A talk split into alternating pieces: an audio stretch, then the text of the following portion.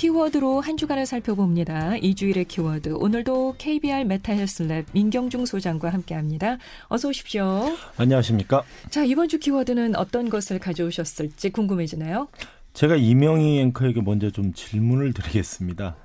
어, 미국에서 개인적으로 가장 농토를 많이 가진 농부 부자 누군지 아시겠습니까? 농부 부자요. 네. 전혀 짐작이 안 되는데요.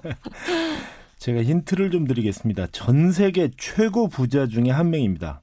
이름만 들으면 아, 그 사람 하고 나오는 사람인데요. 네. 힌트를 더 드릴까요? 예. 이 IT 업계 최고의 인물입니다. 아, IT 업계 최고. 뭐 스티브 잡스는 이미 돌아가셨고 테슬라의 일론 머스크, 빌 게이츠? 맞습니다. 아, 빌 게이츠예요? 예. 이 마이크로소프트를 창업한 빌 게이츠가 미국에서 가장 많은 이 넓은 농지를 소유한 개인입니다. 네. 단연 1위입니다. 이 맥도날드의 프렌치 프라이 그러니까 감자 튀김용 감자가 빌 게이츠 농지에서 재배되고 있다고 하는데요. 양파와 당근도 재배한다고 합니다. 이 농지가 엄청 넓어서 대기권 밖의 우주 정거장에서도 보인다고 합니다. 오. 어, 적어도 18개 주에서 이 소유한 토지를 적어도 22개 이상의 회사를 통해 구입했다고 하는데 그 넓이가 얼마나 되느냐? 서울 면적의 두 배가 넘는다고 합니다. 네. 어, 빌 게이츠가 그렇게 거대한 농장을 보유하고 있던 사실은 우리가 좀 놀랄 수 있지만 아, 놀랍습니다. 예, 농지는 점점 더 훌륭한 투자 상품으로 이들에게 간주되고 있다고 합니다. 왜냐하면 미국 농부의 50% 이상이 이 자신이 경작하는 토지를 소유하지 않고 있고 농작물 가격은 1990년대 중반과 현재 사이에 두 배가 되어서 에이커당 거의 3천 달러로 올랐다고 하거든요. 음. 또이 기후 문제가 있습니다. 빌 게이츠는 이전에도 이 농장 활동이 기후 변화나 자선 활동과는 별개로 사업적 노력이라고 말했지만 어쨌든 이 자신의 어떤 그 토양의 건강을 둘러싼 지속 가능성, 그 sustainable이라고 하죠. 그 initiative의 일부라고 이렇게 언급했습니다. 어, 개인적으로 미국에서 빌 게이츠 가족보다 더 많은 농업을 보유하고 있는 사람은 없고요. 어, 그리고 어, IT 이, 이 인물 중에 또 한 명이 스물다섯 번째로 어, 큰 농장 지주라고 하는데 바로 아마존 CEO인 제프 베이조스라고 합니다. 음, 네, 네. 아니, 첨단이라고 할 수 있는 IT 업계 거물들이 네. 이렇게 농사 짓는 것, 농지를 확보하는데 관심을 갖는다. 네. 굉장히 좀 아이러니하게 느- 들리기도 하고요. 좀 예. 놀랍게 들리기도 하는데 네. 그러면 오늘 키워드는 뭐 부자들의 농지 소유 문제는 아닐 것 같고 뭘까요? 오늘의 키워드는 식량 위기에 가장 위험한 나라는 대한민국 이런 제목으로 오늘 얘기를 풀어보려고 합니다. 식량 위기군요. 특히 전 세계적인 이상 기후로 인도와 중국 등 최대 곡물 생산국들이 큰 타격을 지금 입고 있고요. 어, 밀 세계 최대 수출국인 러시아와 우크라이나가 지금 전쟁으로 곡물 재배와 수출길이 큰 차질을 빚고 있지 않습니까? 이런 심각한 상황 속에 각국이 식량 확보를 위해서 수출을 제한하면서 지금 우리나라를 포함한 이 수입국들의 밥상 물가가 폭등하고 있습니다. 네. 그래서 오늘은 식량 위기 문제를 다뤄보려고 합니다. 맞습니다. 식량 위기 문제가 점점 더 심각해지고 있는 것 같아요. 어느 정도나 지금 심각한 상황일까요? 혹시 식량 주권과 식량 안보 이런 말씀 들어보셨잖아요. 예. 식량을 확보하는 문제는 이제 주권을 넘어서 안보라는 단어까지 동원되는 이 심각한 상황에 처해 있음을 말해주고 있습니다. 한국 정밀농업연구소 소장이자 농학자인 이 남재작이라는 분이 최근에 식량 위기 대한민국이라는 책을 펴냈는데요. 우리나라는 특히 곡물의 80%를 수입할 정도로 지금 해외 의존도가 높습니다. 따라서 대대적인 식량 부족 사태가 일어났을 때 한국이 OECD 국가 중에 가장 선제 타격을 받게 될 것이다. 이런 경고를 아, 하고 있습니다. 네. 어, 생명 다양성 재단 이사장이자 이화여대 최재천 석좌 교수의 말을 들어보겠습니다. OECD 국가 중에서 식량 대란이 벌어지면 가장 심하게 당할 나라가 대한민국이다. 음. 이거는 OECD가 이미 여러 차례 우리나라에 경고 한 거예요. 우리 쌀하고 달걀 빼놓고는 거의 모든 걸 해외에서 사다 먹는 나라잖아요. 그러니까 해외 의존도가 식량의 해외 의존도가 가장 열악한 나라기 때문에 식량 이제 대란이 벌어지면 식량을 갖고 있는 나라가 안 팔면 못 사잖아요. 네. 이게 너무 간단한 얘기예요. 식량 자급률은 우리나라가 평균 40% 정도 된다고 하는데 우리가 그 주식인 쌀은 100% 자급이 가능합니다. 그런데 나머지는 5% 심지어 뭐 0.5%면 밀이나 옥수수 같은 경우 네. 이 곡물의 절반은 가축 사료로 사용이 되거든요.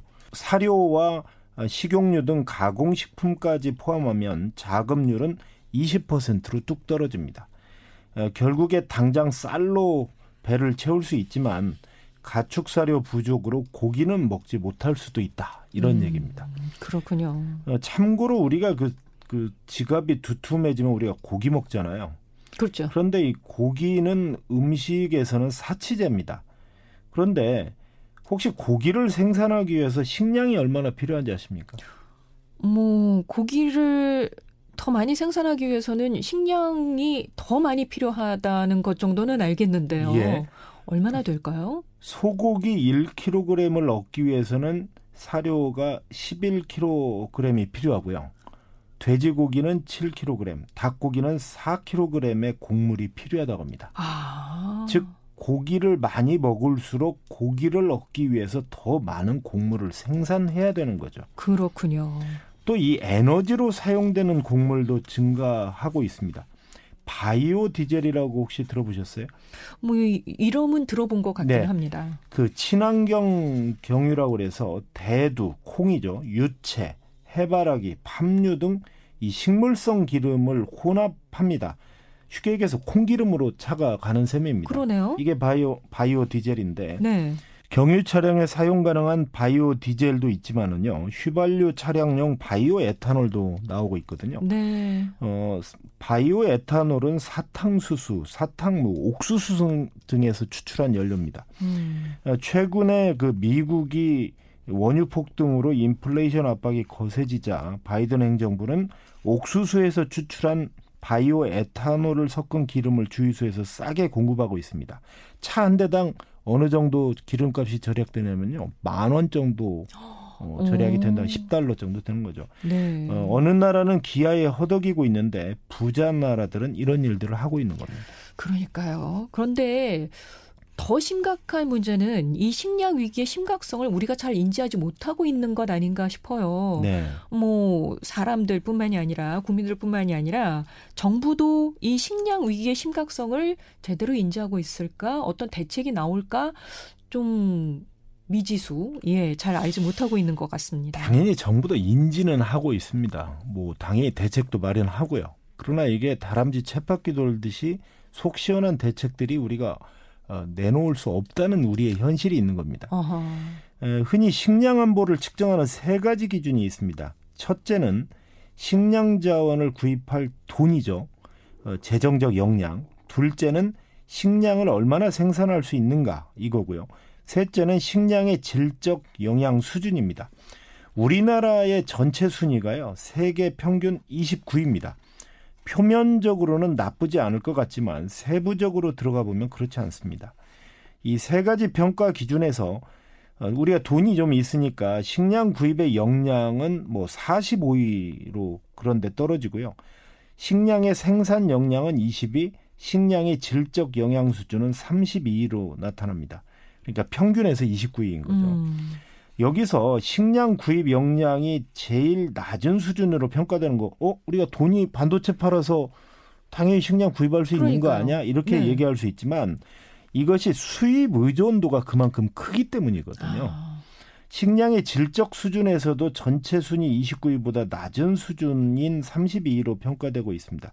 그래서 전반적으로는 식량 수급 사정은 세계에서도 상위권에 속하지만 해외 수입 의존도가 높고 이 영양 섭취의 질적 수준은 대체로 만족할 수준이지만 최고 수준은 아니다. 이런 이렇게 좀 평가할 수가 있습니다. 명지대학교 박정우 교수의 말을 들어보겠습니다.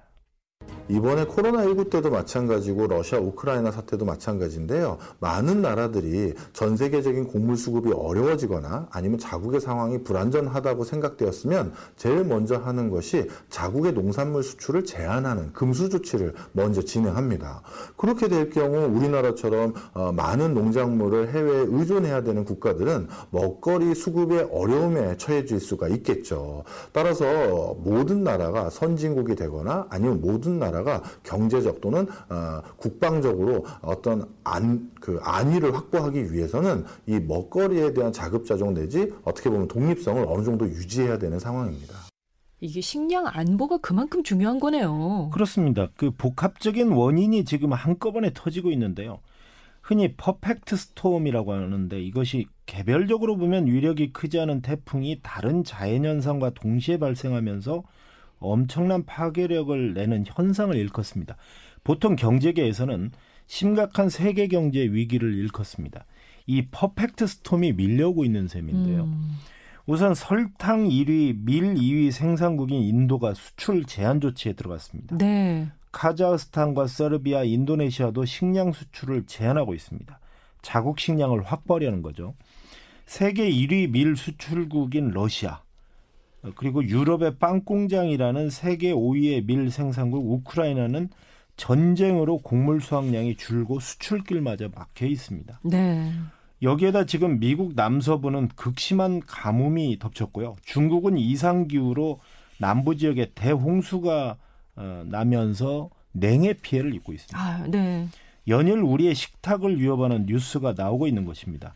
어, 전쟁의 장기화가 아니더라도 기후 변화와 인구 증가로 지금 전 세계는 갈수록 심각한 식량난을 마주할 수밖에 없는 실정이고요. 그러네요. 특히 식량 자급률이 매우 낮은 우리나라는 이 위기에 가장 취약함에도 어, 전혀 준비되지 않고 있다는 게 전문가들의 주장입니다. 그래서 첫 번째 희생국이자 식탁에 큰 위기가 닥친다는 경고가 결코 허투루 들리지 않는 이유이기도 합니다. 그런데 일부에서는 또 전 세계 식량은 부족하지 않다. 다만 유통이 왜곡됐을 뿐이다. 이런 주장을 펼치는 전문가들이 또 상당수 있다면서요. 그렇습니다. 유엔 인권위원회 식량 특별조사관을 지낸 스위스 제네바 대학의 장 지글러 교수가 그런 분입니다.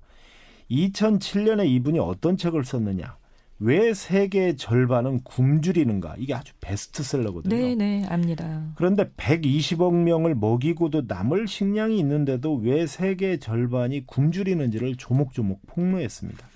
이것은 뭐냐면 이 전쟁과 정치적 무질서로 인해서 구호 조치가 무색해지는 현실, 국제 구호기구 활동의 딜레마, 또 부자들의 쓰레기로 연명하는 사람들, 손은 배불리 먹고 사람은 굶는 현실, 이런 것들을 쭉 얘기하면서 이 불평등을 가중시키는 금융 가드 지배 같은 정치를 얘기하고 있습니다. 네.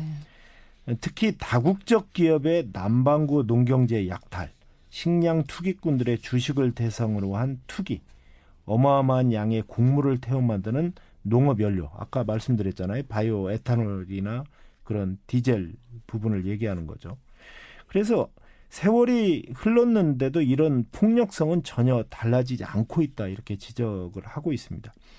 지글러 교수는 온 인류를 먹이고도 남을 식량이 있는 지금 기아로 인한 죽음에는 어떤 필연성도 없으며 기아로 죽는 어린아이는 살해당하는 것이다.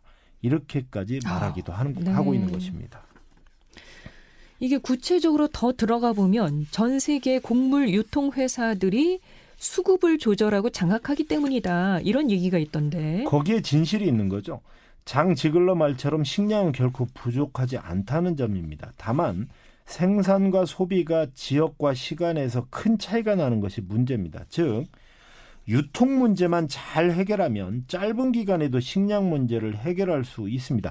우리나라 왜 있잖아요. 양파나 뭐 이런 배추 같은 거 폭락 사태가 벌어지는데 조금 지나 보면은 산지에서 다 버렸는데 우리 밥상 물가에서는 굉장히 비싸잖아요. 맞아요. 이게 바로 유통의 문제거든요. 음, 네. 글로벌 곡물 유통은 A, B, C, D라고 하는 상위 4개 업체가 전 세계 거래량의 80%를 차지하고 있다고 합니다. A, B, C, D요? 예. 그런데 이 네 개 업체, 뭐 아처스, 다니엘스, 미들랜드, 어, 벙기, 카길, 루이 드레푸스 모두 미국의 회사들입니다. 네, 이 네. 미국 회사 네 개가 유통의 80%를 쥐고 있다는 건데 어, 미래에셋 이광수 전문위원의 말을 들어보겠습니다. 이러한 주요 회사들이 전 세계 곡물 유통의 80%를 장악하는 건 뭔가 문제가 발생될 여지가 충분히 있는 거죠. 네. 그래서 우선 이제는 곡물 얘기를 해드릴 건데 그럼 왜 이런 유통회사들이 이렇게 전 세계 곡물의 80%를 차지하게 됐느냐 음. 역사적 배경이 음. 사실 있습니다. 네. 어디나 그 배경이 있죠. 음. 그래서 전 세계 곡물 중에서 가장 중요한 곡물은 사실 밀입니다. 밀 소비량이 훨씬 많아요. 그리고 굉장히 많, 더 많은 사람들이 밀을 먹죠. 이게 밀 때문에 이런 과점, 독점 회사들이 생겨났어요.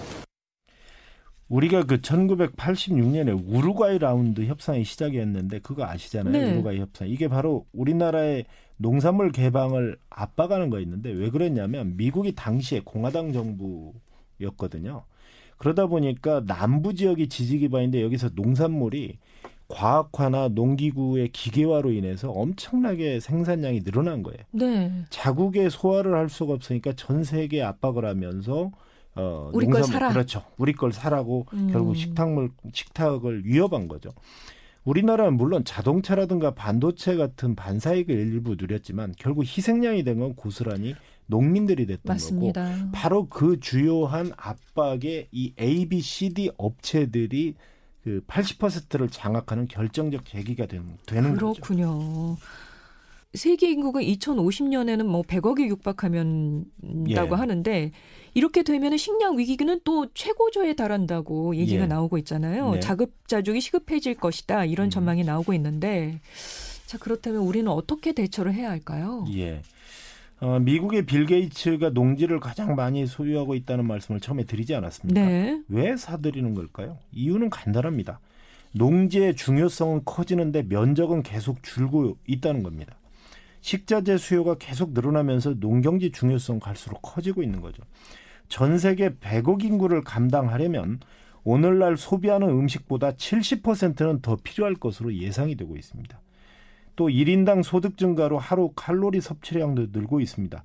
농담처럼 우리가 말했던 음식을 대체할 알약이라도 개발해야 될 판입니다. 네. 전 세계 7%의 땅만이 곡물 생산에 적합하다고 하니까 갈수록 농경재 가격이 오르고 투자 자본들이 여기에 몰리는 것도 바로 그런 이유입니다.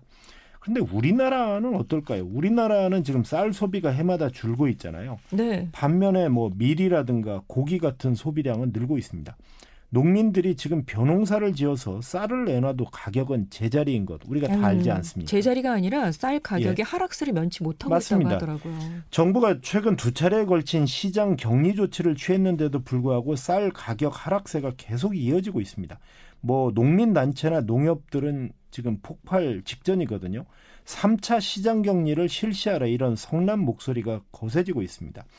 이런 와중에 쌀값 하락은 계속되고 있어서 쌀 산지 가격은 지난달 기준으로 20kg당 4만 5천 원 선인데 지난해 같은 기간에는 얼마였느냐? 5만 8천 원입니다. 네. 1만 3천 원이나 넘게 하락한 상황인 거죠. 근데 그 시장 격리라는 거는 어떤 것을 말하는 겁니까? 예, 이 코로나 19 격리가 아니고요. 쌀 격리라는 표현은 엄밀히 말하면 쌀을 시장에 내놓지 않아서 공급량을 조절하는 걸 어, 말합니다. 어, 네. 쌀에 대한 수요가 공급량에 비해서 적으면 쌀이 남아도는데 정부, 정부가 공급량을 조절하면서 쌀값 안정을 취하는 거죠. 그런데 지금 우리가 농협의 쌀 재고가 76만 톤이 있고요. 전년도에 43만 톤에 대비해서 77%가 많습니다. 그런데 이건 지난해 쌀이고 올해 또 올가을 조금 있으면 또 쌀이 생산돼 또 정부가 수매를 해야 되잖아요. 네. 그래서 이 시장 격리 조치를 선뜻 취하지 못하고 있는 겁니다.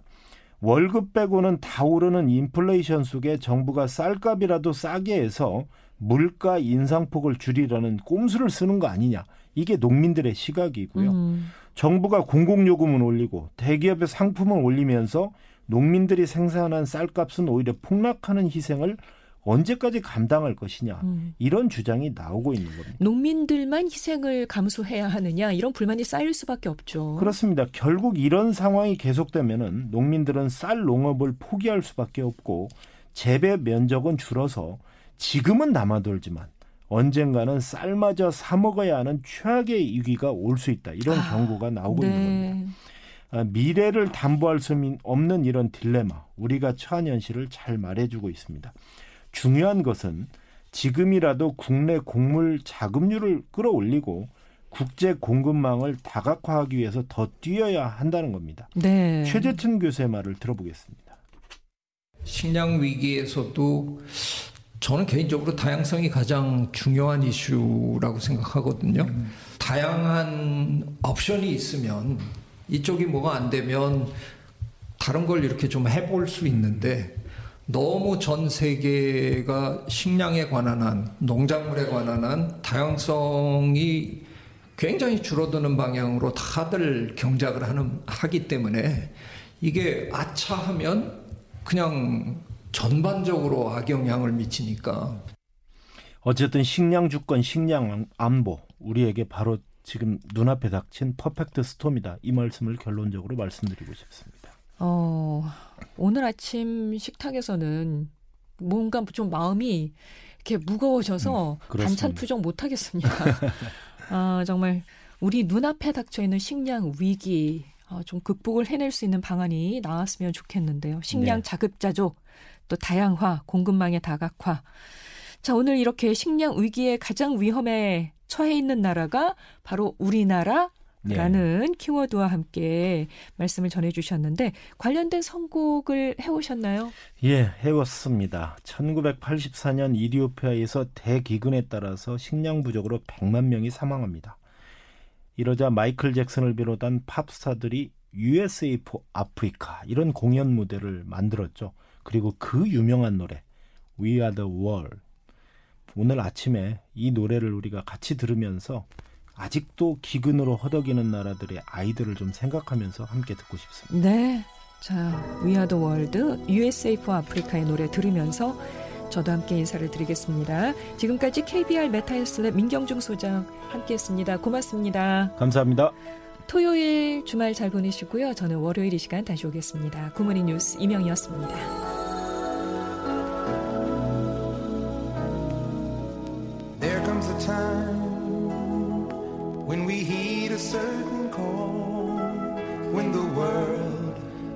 Come together as one. There are people